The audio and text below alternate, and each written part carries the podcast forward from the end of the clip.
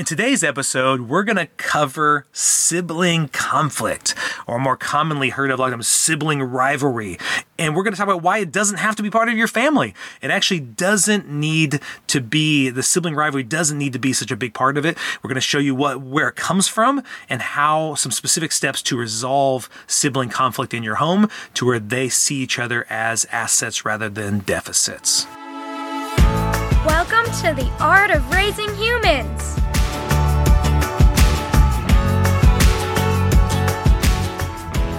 Hello, and welcome to episode 23 of the Art of Raising Humans podcast. I'm Kyle, And I'm Sara. and today we're going to hit a subject that many people um, come to us for help, and it is sibling conflict. So, if you have more than one kid, I bet you've experienced this, and I bet if you were one of other kids as a kid, you've experienced this too. So, we want to talk about how to make having siblings a positive thing, because many times I think a lot of kids um, I see when it's not handled well, they wish they were only children, and they'd be like, "Man, I wish I did not have another brother or sister," because it just seems like there's constant um, um, sibling rivalry happen. And, and I hear too often from parents, Sara, that they just think that has to happen, that sibling rivalry has to be a thing, you know? And, and so then my question always to them is, what are they rivals of? Like, why do they have to be rivals? What, what are they fighting for? Yeah, I, I mean, I would say I hear similar where, well, you know, every you're always going to hate your brother, you're always going to hate your sister. There's Mm-hmm. Yeah. Mm-hmm. jokes about that, right? People are like, oh, sisters, you know. Yeah, yeah, yeah. And um, and but going back to you said, what are they rivals of? They're rivals of love and affection Yeah. from their parents and their place in the world. Yeah. I mean, it's it's this place. My what's my place in this family? But that really does spread out in life to what is my whole what is my place at work Yeah. someday what is my place in this world Well, and I really want to emphasize that because I really think it's important that, excuse me, um, this idea that if the kids are rivals, it means they're believing something mm-hmm. that they are fighting for. They're against each other. They're not seeing each other. So I'm just emphasizing it because I think too often a lot of parents just believe that's how it has to be. And I just, I, I Sara and I just want to let you know that maybe I thought they had to be that way too. Um, and what I mean by that, I think I actually thought that, Sara, even we thought about having kids. And I, we held off for about six years before we had had a, a child.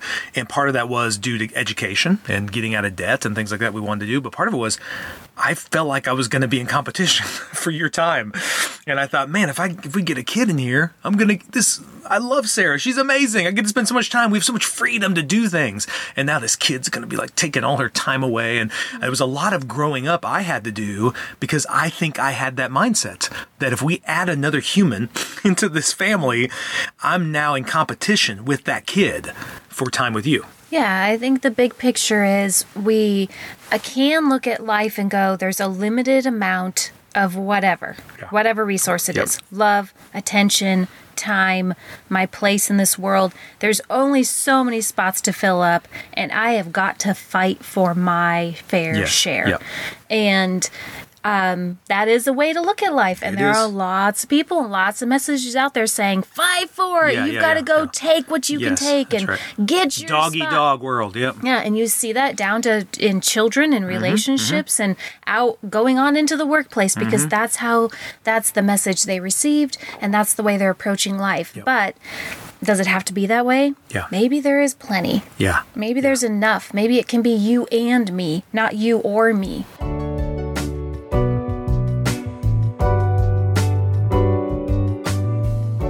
Was taking the notes and you asked a question about this is what are some positive aspects of having a sibling and what are some negative aspects of having a sibling?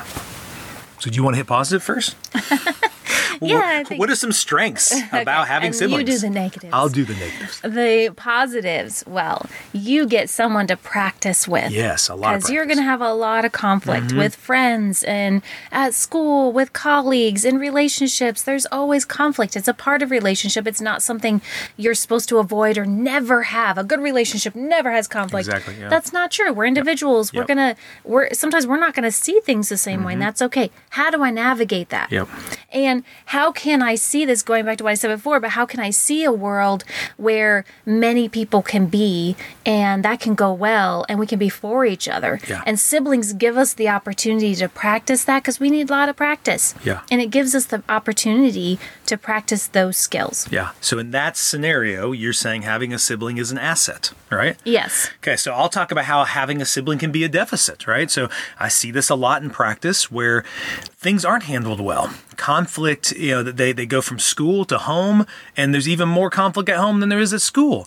And it seems like because there has not been any guidance on how to deal with that conflict, that the kid almost resents having a sibling and, and that they are practicing skills, but they're not healthy ones. You know, they're learning how to take things from them when they're not looking. They're learning how better to to uh, try to get the other sibling in trouble, so the other one can look like the good kid and the other one look like the bad Mm. kid, right? And so there's a lot of unhealthy habits being formed, a lot of skills that are maladaptive skills to getting through life. And when they're at home and that's not being helped, then having one sibling, two, three, four, doesn't matter how many, you're getting a lot of practice in doing an unhealthy habit or a maladaptive skill, right? Mm. Yeah, and I think it's hard. I think even we as grown-ups, I mean, we went through a whole class on conflict resolution, Uh-huh. an entire semester devoted to conflict resolution, and it was by far one of the most valuable classes I've ever taken. Mm-hmm. And I, I learned so much in that class, and I, I think it's something.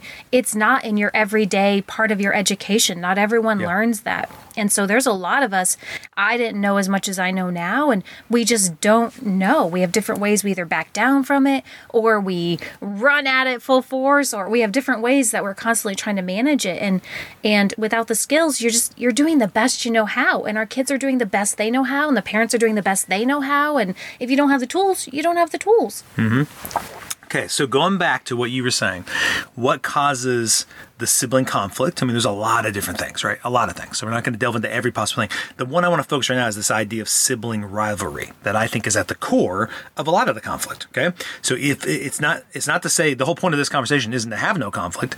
It's to say let's address the core need or the core fear that is kind of motivating a lot of the conflict, so then I can understand better how to help the kid through it. Okay. So I would suggest that the thing I felt like when you were pregnant about to have Abby is I felt there was a rivalry. And the rivalry was, like you said, a lack of resources. And the resource for me was love. You know, I wouldn't have phrased it back then. I would have phrased it with time, you know, time with you, money, you know, whatever it was that I knew when this kid came into the world, they were going to take a lot of it. you know, it was money, time. And I'm sure anybody listening knows what I'm talking about. But really, I think when I really drilled down on it, it was I didn't believe love was infinite. I believed love was finite. Okay. That what you and I had was good. And now this kid's going to come in and it's going to rock the whole boat. And now I didn't believe that the love was going to increase. Which now I look at and think that's silly, but I was obviously an immature person, right? I, I didn't see the world the way I do now. Thank God I've grown and changed. But now I see love as infinite, you know? But I would say uh, we have three kids. We recently added a puppy in the mix, right? So we bought a puppy back in September. And once again, I had the exact same feeling that this puppy was sucking our time, our energy, and I wasn't seeing how the puppy was an asset. The puppy just seemed like a deficit. It seemed like the puppy, I was going back to this love being finite, right? Now, things have gotten better with the puppy. we have paid uh, some money to have training happen. But Help. you but wouldn't you say like with that puppy scenario that now we're seeing how oh wait, l- love is still infinite. Maybe having this puppy is helping us grow and helping the kids grow, right? Yeah, yeah, yeah. I'm still I'm still sort of in the trauma of the puppy. but yes, no, I I do embrace that. And I do and the whole time even with the struggle with the puppy, I felt like, "Oh my goodness, give me 5 babies compared to this one puppy." but um but yes, where you have to where I'd have to intentionally think, "Okay, How how can this is infinite. This is not, you know, where you feel stuck and Yeah. and fighting for something. Well, even some cool examples of that would be, of course, this puppy takes time. Of course, this puppy takes a lot of mental energy and physical energy, right? Um, but you see, like Ellie, who's our youngest. I mean, it's kind of cool that she she she's, she's our last kid, and we don't have any more plans have plans to have any more. And so so then to have a puppy in the mix, you've seen how Ellie has almost taken a big sister role to taking care of the puppy. Um, we've seen opportunities for the kids. I, I know this may sound strange to our listeners, but I, I think it's a great act of love to go pick up the dog's poop, you know, to go do that.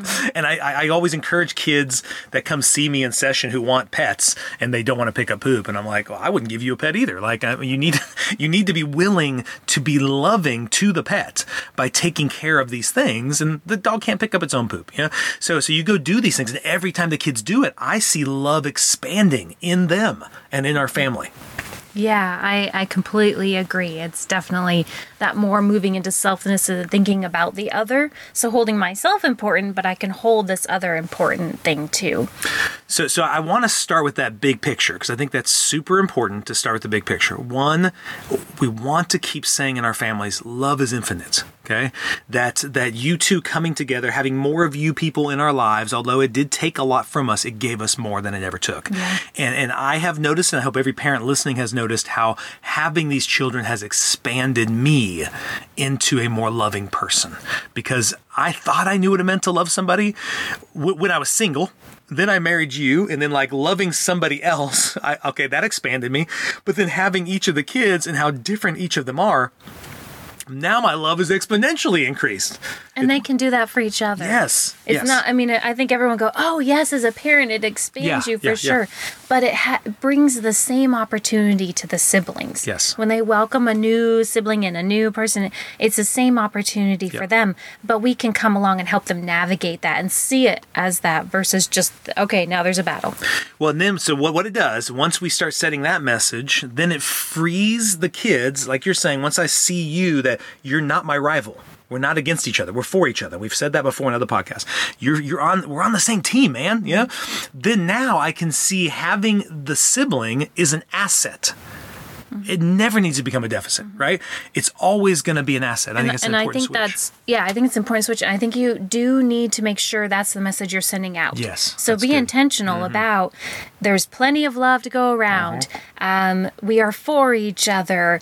Each other. We're assets to each other. You know, you want to put that language in there because there's gonna be lots of moments where they don't feel like it's true. So we want to have other moments where we're talking about that. We don't just think, oh, I hope they get it. Yeah. We want to say it. Yeah. Put words to it. Write it on the wall. Make little Yeah. messages that you have in different places of your house. We're for each other. We're a team. We're Yeah. family. We're you know Well, build that that that um atmosphere in your home. The way you see that a lot is you'll have siblings who are different, which is great.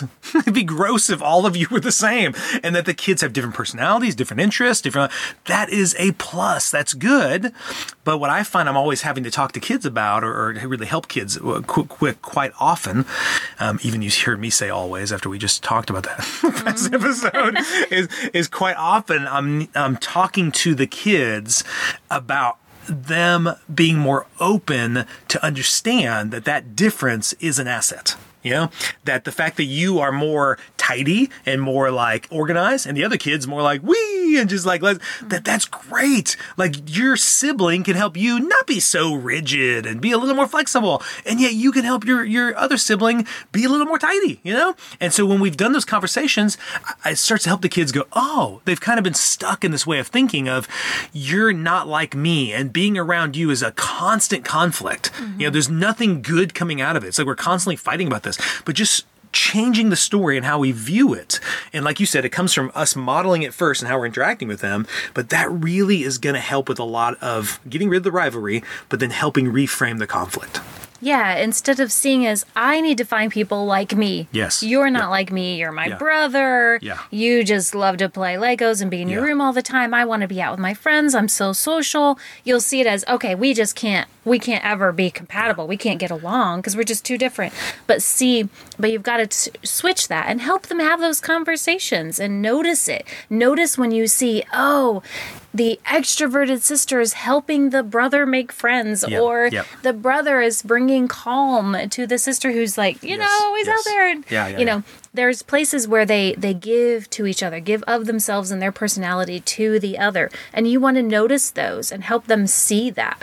I, I love it as you're talking. I just real quick the way we notice this and the way once we started looking for this is Abby, our oldest, is just much more gregarious and much more talkative, and brendan is just a little less so. Um, and so what we noticed from the time they're little, Abby would always help brendan navigate those social situations much better, and brendan loved that. He loved that he kind of navigate. Even we'd be at Chick Fil A or something, and some conflict would arise with Brennan some other kid, and Abby would stand up for him and like tell that kid to back off, and it was awesome. But what also Brennan does for Abby is he helps her see the details. He's a much more detailed, organized, probably going to be an engineer or something like that kind of person.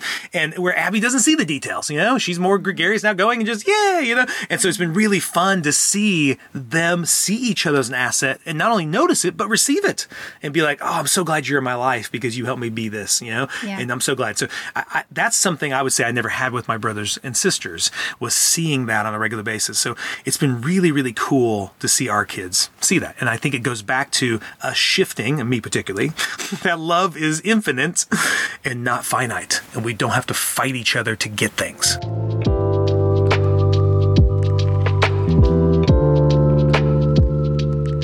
Wanted to set that big picture. Now, now specifically as a parent, um, some quick advice to them is I say what helps model that is when I stop coming into conflict as a referee, and instead I come into conflict as a coach.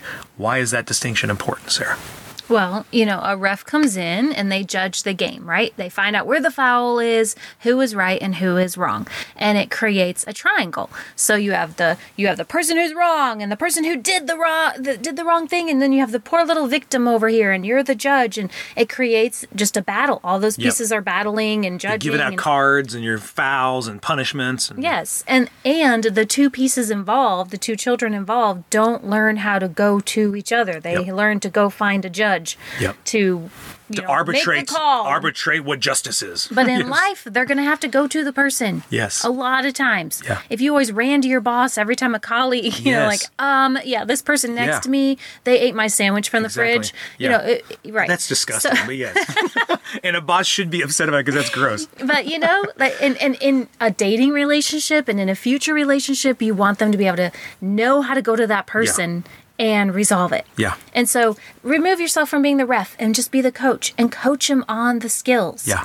On how to do that. How can they look at each other and say what happened? And so you're just in that coaching role of walking them through and building Yeah. the skills like a coach does. Yeah. You build the skills with them so they can go on and do it on their own. Well, and you totally go, oh, I mean, I know this may sound silly to a lot of parents, but to go, oh, cool, conflict. This is great. Yeah. How else would they learn to resolve conflict? And I'm so glad it helped. It happened with me around because now I get to go coach them through it, right? Mm-hmm. I mean, that's that's literally what I want. I'm hoping parents, their brain kind of shifts to that of like conflict between siblings. Wait, this is awesome. What a what an asset they are to each other. That anytime people are getting close and spending a lot of time, they're going to rub against each other. It's going to create friction. So now is the time not to blow the whistle and give flags, but to teach them how to resolve it. Yeah. Right. And, and a real easy example of this is let's say you have a kid who's a little more aggressive, a Mm-hmm. little more loud, and, a, and knows what they want, and they really assert themselves. And you have another kid who's more laid back, easy going. And so a lot of times in that dynamic, you can see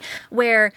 It, the conflict is always the same. This kid is being too aggressive, whatever, Yeah, with the this loud kid. one is the problem. And yeah. then you come in as the ref and you're like, stop being such a bully to your Yep. brother. Yep. And, you know, and you have to speak up for the brother. But in that, if you come in as the coach, then you get to coach the one child, the more aggressive child, on how to be assertive, move into this calm space. Yeah. How can you do that differently? Same thing though, you're not just rescuing the other child, you're also Yep. teaching them where's your voice? You have a strong voice. Yep. Let's be assertive. Yep. Say what you like and what you don't like. How do you want to be treated? How do you want this? So in that case, both kids need different skills, but mm-hmm. they're both conflict resolution skills that help them for the rest of their life. And what's so cool is you're teaching boundaries. And I know everybody listening to this, Sara, has had moments where the parent, when they were kids, parent walked in and there was this story. One kid's the good kid. Yeah. One kid's the bad kid. So the bad kid, like you said, is typically the more demonstrative one, the one that gets angry quicker, and the good kid is the one who's who's just like really passive and just goes, well, "Why are they hurting me?" and doesn't know how to stand up for themselves. And when the parent comes in and does that, they create this triangle that basically says, "Hey." I will perpetuate the story. I will point fingers. You're right. You are the bad one, and you are the good one. And so the kid who's who's there learns. Oh, this is my role. I just play this role. I can never stand up for myself. I always need mom or dad to do that for me. And the other one says, "Man, mom and dad are always watching for me to fail and mess up. They never mm-hmm. help me." You know. Mm-hmm. And so, I, so many of the conflicts that I see at the practice with kids is that is one has been labeled the good one, the other one the bad one. And it keeps, if you don't approach it that way, then it keeps them get, getting locked into a role in the Yes. family. Yep. And it, it's not even paying attention. That's not where the focus is. Yeah. The focus is on, oh, let's build some skills You both here. need help. Yeah. Mm-hmm.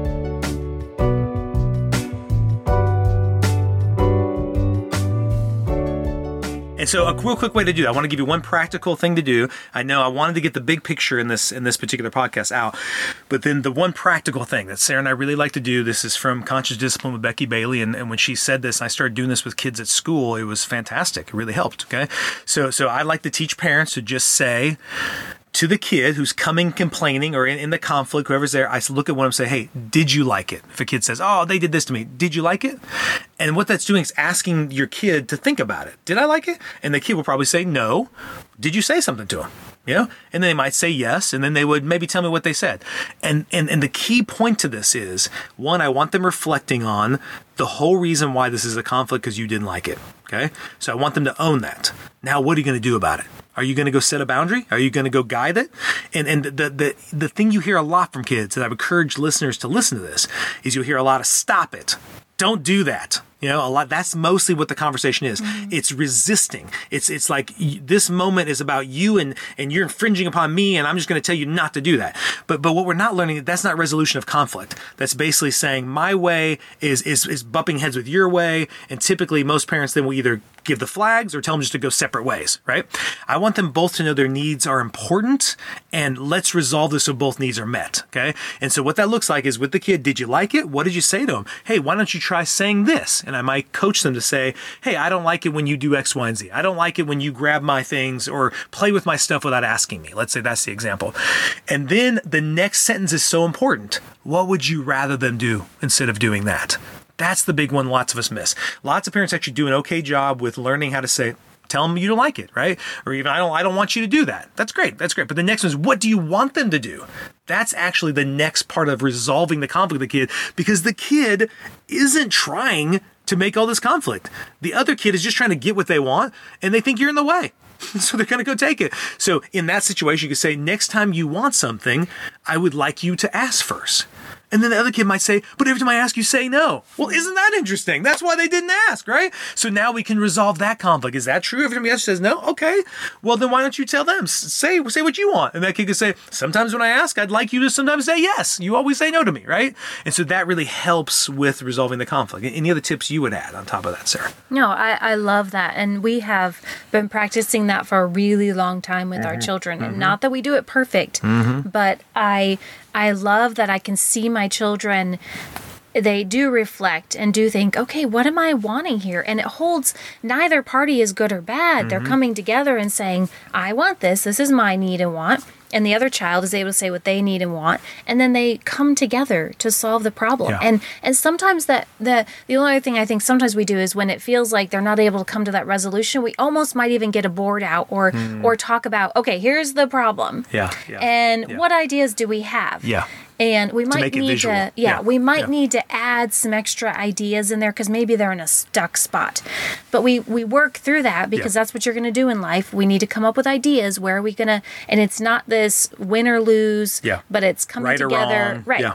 Bad or good. It's a coming together. Here's our possible solutions. Let's try a couple of them. Yeah. Let's see which one you both like better. you know, something I want to add though, Sara is I think some parents listening to this might be like, well, I've tried that and it didn't work because they just they don't want to talk about it.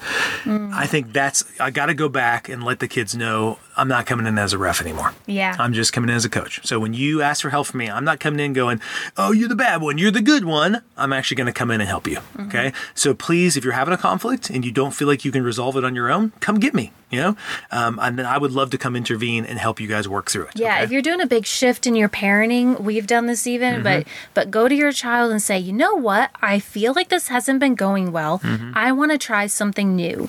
And let them know the game plan in a moment way outside of any event happening. Yeah. Find a good moment to talk to your kids and say, "This is what we're going to be doing now." Yeah. And then you've got to stick to it. You, you know, make sure Yeah, that you're consistent, consistent with, it, it. yeah. And Because you- otherwise, they don't know what they're going to get. And if you aren't, take responsibility. Yeah. Say, man, I went back Sorry. to I went to back to refing again. You know, I pulled out the whistle and I blew it. Yeah. So I really hope this conversation gave you a different picture, but also some specific steps to take to helping siblings see each other as assets rather than deficits. Really want you to focus: Am I seeing love as finite or as infinite? Um, so we love, we really appreciate you guys listening to us. I hope it's helpful to you and your families. Um, Sara and I love doing this and just chatting about this stuff um, and getting a chance to, to put it out into the world. So please tell friends about it. Send it to other people who you think are having a lot of sibling conflict because I bet you all know people who are going through that. And um, even if you have older kids, this would be a great one to listen to with teenagers and all that stuff. You could listen to this recording with them. So I hope it's helpful. Please give us a, a review if, if you like what you're listening to. We'd love any comments you have and any shares. You can actually go to parentinglegacy.com. We've done a whole training just on how to resolve conflict in your family. So there's a whole course on there that you could uh, buy and listen to over and over again. And I think it would even more help you with this shift. This is something you're wanting to do if you're wanting to create a family where all assets, our differences are strengths and not weaknesses. So thank you so much for, for your time. And we look forward to talking to you again next week. The Art of Raising Humans podcast should not be considered or used as counseling, but for educational purposes only.